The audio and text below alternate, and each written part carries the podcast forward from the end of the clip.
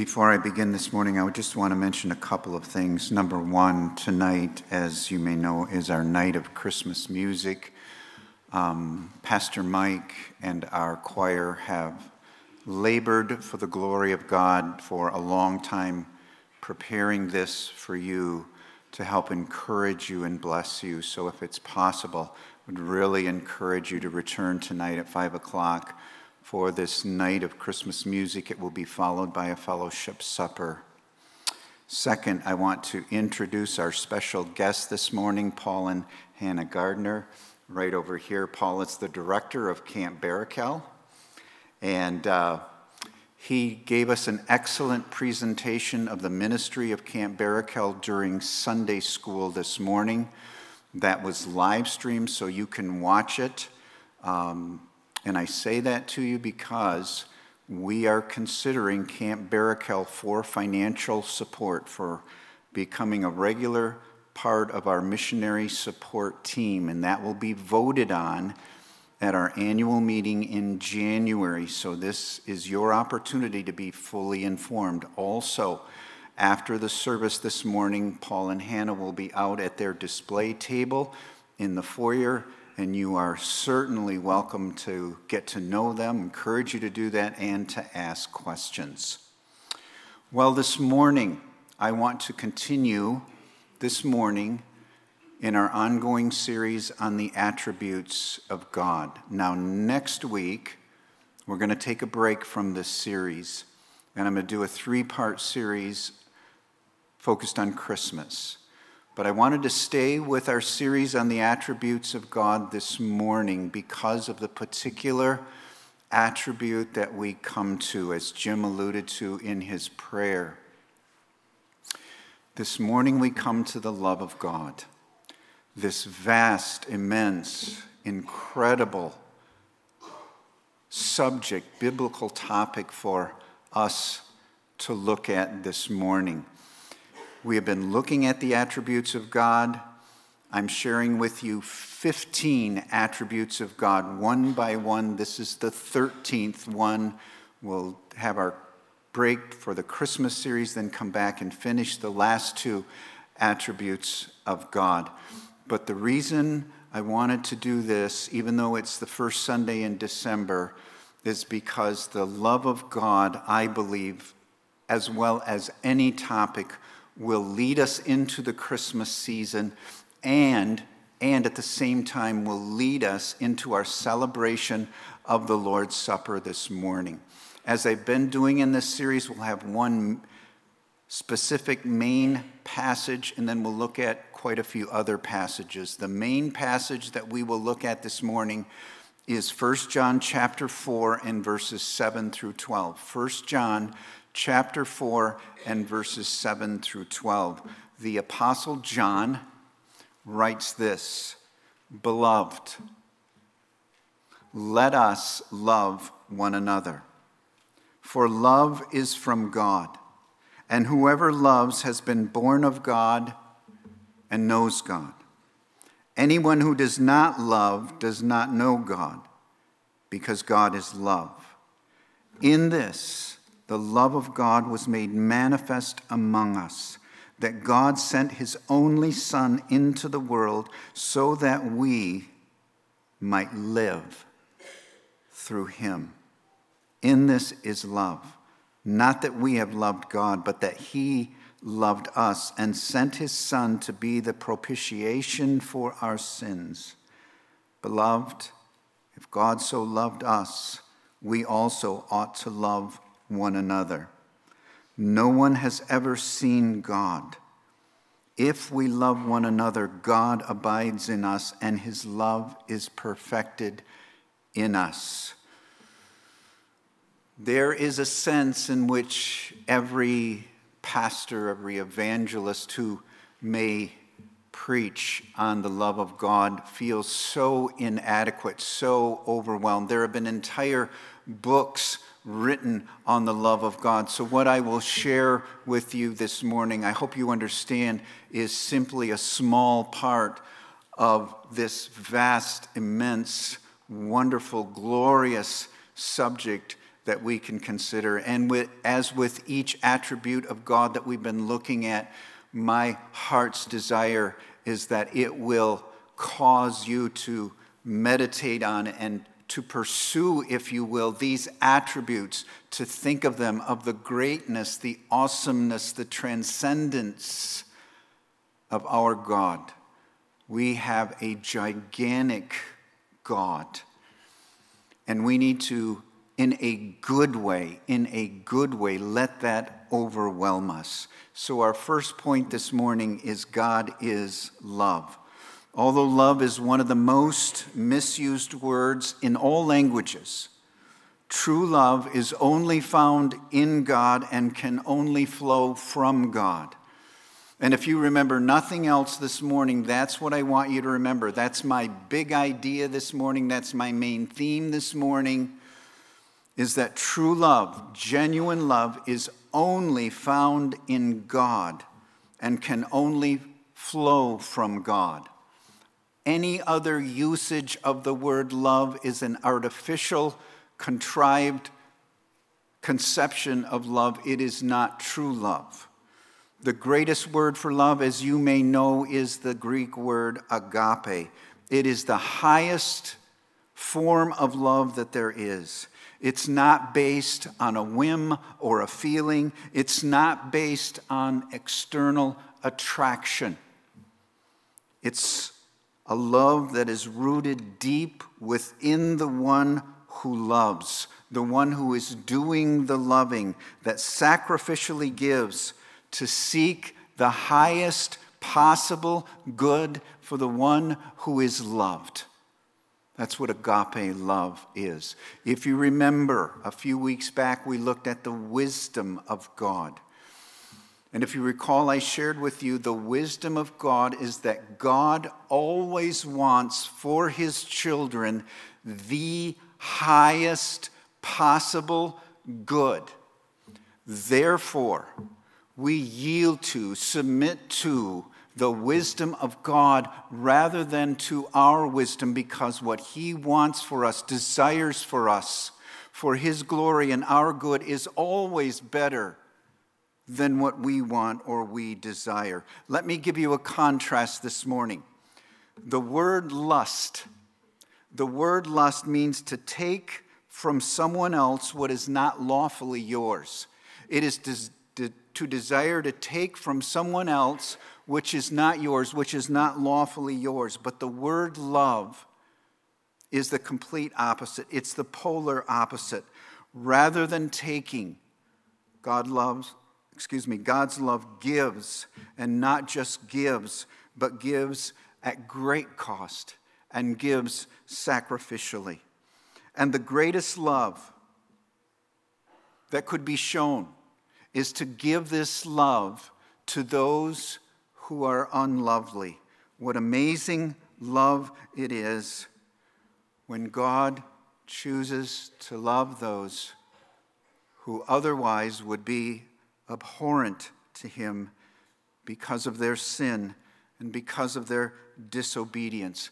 And, folks, that includes every single one of us.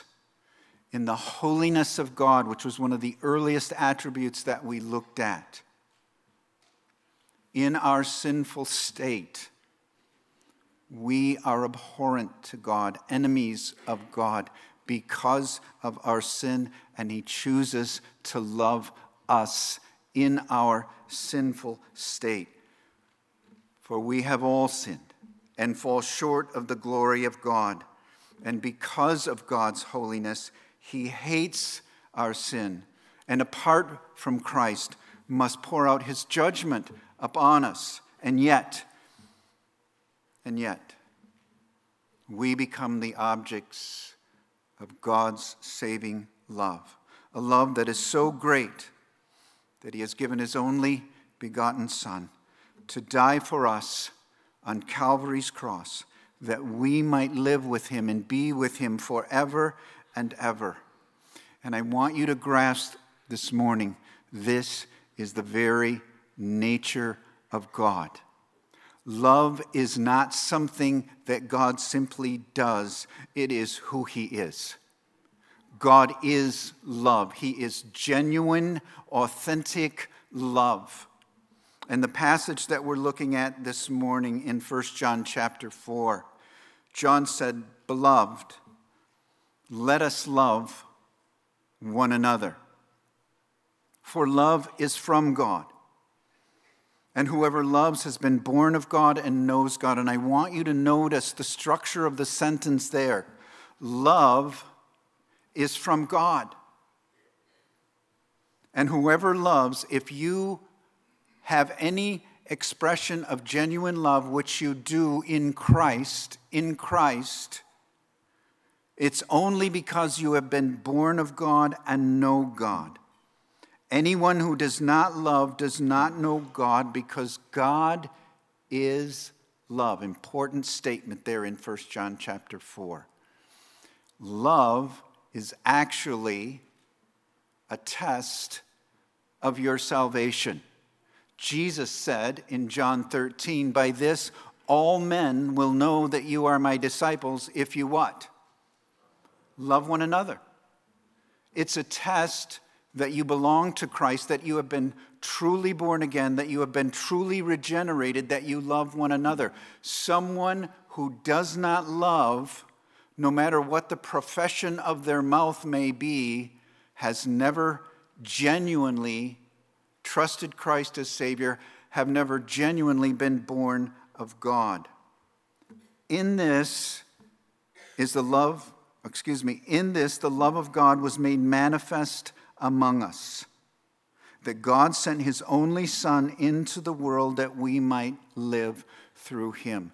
The greatest expression of God's love is the sending of Jesus into this world to ultimately be the perfect Lamb of God and die as that sacrificial lamb in our place for our sins so that we might live through him. And that is not only to be the focus of our trust for salvation, it is also to be the great example for us. That this God to whom we were abhorrent in our disobedience and in our dis- in our sin has sent his Son to die for us that we might live through him. Verse 10 In this is love, not that we have loved God, but that he loved us and sent his Son to be the propitiation for our sins. Two things I want you to notice. It's not that we loved God but that He loved us. Before you ever pursued Him, He was already pursuing you. He always loved you first before you loved Him. He, and we're going to look at this more at the end, but He is always the initiator, He is always the pursuer, and He sent His Son to take away, to propitiate, to cover over our sins. In the New International Version, it says that Jesus is an atoning sacrifice for our sins. Not only the focus of salvation for saving faith, but also the highest possible example in the universe of what true love is. Verse 11 Beloved, if God so loved us, we also ought to love one another. And it's not just, it's not just, well, he did all this for you, so you should really love one another. That is true. But it's he loved us, sent his son to be the propitiation, the atoning sacrifice for our sins, and through him and through him only, we have the ability the supernatural, Christ resurrected, living in us ability to love one another. Therefore, love one another. Express that love to one another. Verse 12 No one has ever seen God. We looked at that, the second attribute of God, the spirituality of God. God doesn't have a body, we don't actually see Him. No one has ever seen God if we love one another, God abides in us and his love is perfected in us. So, our love for one another is absolutely crucial in the body of Christ and as a witness to the watching world. And we can only love, which I really want to hone in on, on this message, we can only love because of His love. His love now resides in us through the resurrected and living Christ. I want to look at three aspects of the love of God. I want to look at the, infin- the infinite nature of his love. I want to look at his sacrificial love. And I want to look at his passionate love. First, his infinite love.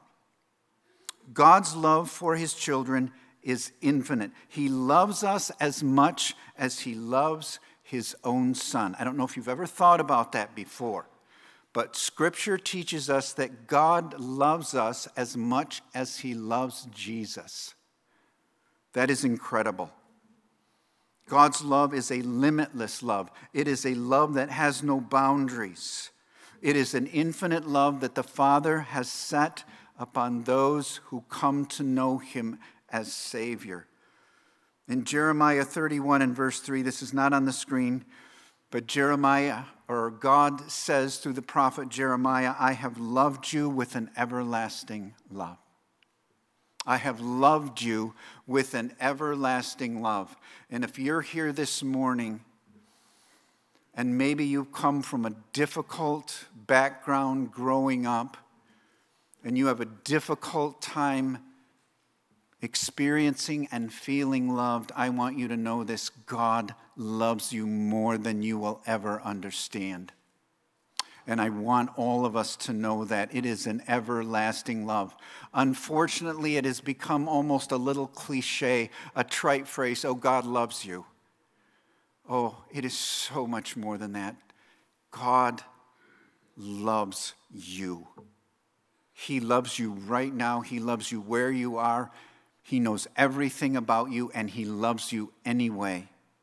I think of Ephesians chapter 3. Again, I don't have this on the screen, but the Apostle Paul, one of his prayers says, I pray that you, being rooted and established in love, may have power together with all the saints to grasp how wide and long and high and deep is the love excuse me, is the love of Christ and to know this love that surpasses knowledge. What kind of love is this? It is wide and long and high and deep and surpasses all knowledge. And part of this infinite everlasting love is the fact that God the Father loves you as much as he loves his own Son. Now, that ought to humble us and it ought to encourage us at the same time that within the triunity of God, as much as God the Father loves God the Son, that's how much he loves you right now. Right now, in Christ. When Christ comes to live inside us, he brings the Father's love to us. Two verses, both from Jesus' high priestly prayer in John chapter 17. John 17, 23. Jesus says, Father, Father, I in them, and you in me, that they may become perfectly one, so that the world may know that you sent me and loved them even as you have loved me. John 17, 26, again praying to the Father. I made known to them your name and will continue to make it known, that the love with which you have loved me may be in them and I in them. God's love is an infinite love in which He loves us as much as He loves the Son. Our second point this morning is sacrificial and passionate. First, sacrificial. When God gave us his, excuse me, when God gave us his son, he gave us the greatest gift he could ever give to make the greatest sacrifice that he could ever make. I just want you to let that sink in. When God gave us Jesus, he gave us the greatest gift he could possibly give to make the greatest sacrifice that he could possibly make. God only has one son. And to give that one son for us is everything. To give that one son is to hold nothing back. Charles Spurgeon said this because the Son is co equal with God the Father, God gave God. I want you to think about that with me. Because the Son is co equal with God the Father, when God sent the Son, God gave God. God the Father gave God the Son. God could not have possibly given us a greater gift as a demonstration of his, sacri- excuse me, his sacrificial love for you and for me. Think also of this. When we think of the love of God, we tend to think primarily of the love of the Father, but think of the love of Christ for you, the love that Christ has for you. Think of the love that God the Son has for you, that he would go to a cruel cross, to a bloodstained cross, and there die in our place, in the place of sinful men and women just like you and me. How great must the love of God the Son be for us that he would come knowing that his purpose was to die in our place. This is sacrificial love. It is true love. It is costly love. I know you know these verses well, but listen to them again. Romans 5 8. But God demonstrates his own love toward us in that while we were still sinners, Christ died for us. Do you know why we love that verse so much? Do you know why they memorize that verse in Awana? Because it is so true. It says it so well. God demonstrated his love for you in that, in that while you were still sinful, disobedient, the enemy of God, he died for you. Christ died for you. John 10 11, Jesus said, I am the good shepherd. The good shepherd lays down his life for the sheep. Jesus said, I have come to lay down my life for my sheep. So it is an infinite love, God's love. It is a sacrificial love. But there's one more aspect. This one meant so much to me as I studied this subject. I think it's something that we don't consider enough, teach and preach about enough, and that is this God's love is a passionate, pursuing love that is filled with holy emotion. Our God is an emotional God. He is a passionate God. That's why you have emotions, because you were created in the image of God, the imago Dei. Our emotions are stained with sin, but God's emotions are perfect and holy. But I want you to grasp that this morning. God is not some stoic, unemotional being in heaven making some chess, bo- making some chess moves on a computer screen. He's not just up there just kind of moving things around here on earth. He's not like that. That's the description of Allah in Islam detached, impersonal, doesn't want to get involved in our emotions. Let me tell you, our God is different. He is an emotional God. He is filled, I want you to know that. He is emotionally filled with love for us. God is His heart is full of affection for his children when we believe. And Paul talked about the gospel during his presentation in Sunday school. When we believe, when we come to Christ, it's not some little transaction that happens in heaven. It isn't like God's some indifferent accountant up there and he just moves your name from one ledger to another and he's totally disconnected from what's really happening. Okay, Joe goes from unsaved to saved and lets the angels know that when you get to heaven, let him in. Okay, that's not what it's like.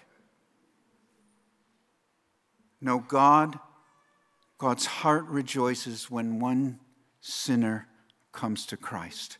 It rejoices when one sinner comes home. He rejoices when one lost sheep is brought into the fold. He rejoices when we come to faith in his son. I'm going to read some verses. They're not on the screen. I just want you to listen to them if you want to jot down the reference, but I just want to read them back to back for effect this morning.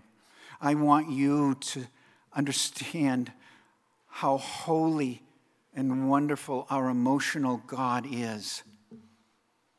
Deuteronomy 30, verse 9 For the Lord will again take delight in prospering you as he took delight in your fathers. Jeremiah 32 41.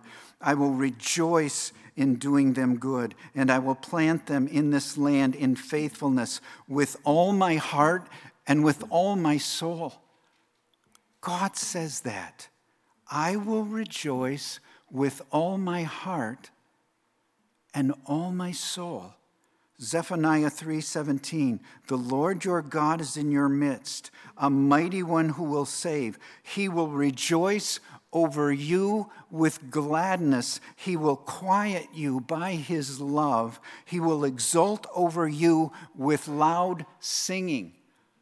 Did you know that God sings? He sings about you. He will rejoice over you with gladness. He will exult over you with loud singing. Luke 15 20. What a picture of the heart of God when the prodigal son comes home. It says, And he rose and came to his father. But while he was still a long way off, his father saw him and felt compassion and ran and embraced him and kissed him. That's your God. That's our God. How great is the love of the Father for us. Martin Luther once said this God did not love us because we are valuable. We are valuable because God loves us. Folks, this is why we're celebrating Christmas this month. We only have Christmas because of the love of God in sending Jesus into our world to help us find great hope in our hopelessness. Folks, this is why we're celebrating communion this morning, because God, in his sacrificial lo- love, sent his Son to die in our place that we might have life through him. At this time, we're going to celebrate the Lord's Supper together. If you're new or if you're visiting with us this morning, one of our deacons will pray over the bread and the cup. Then the deacons will hand out a little stacked cup with a bread and juice. And then, when everyone has been served, I will read a passage of Scripture and then we will eat together. Then I'll read another passage of Scripture and we'll drink together. If you are watching this morning by live stream, while we are serving communion, we encourage you to use this as a time of meditation and reflection.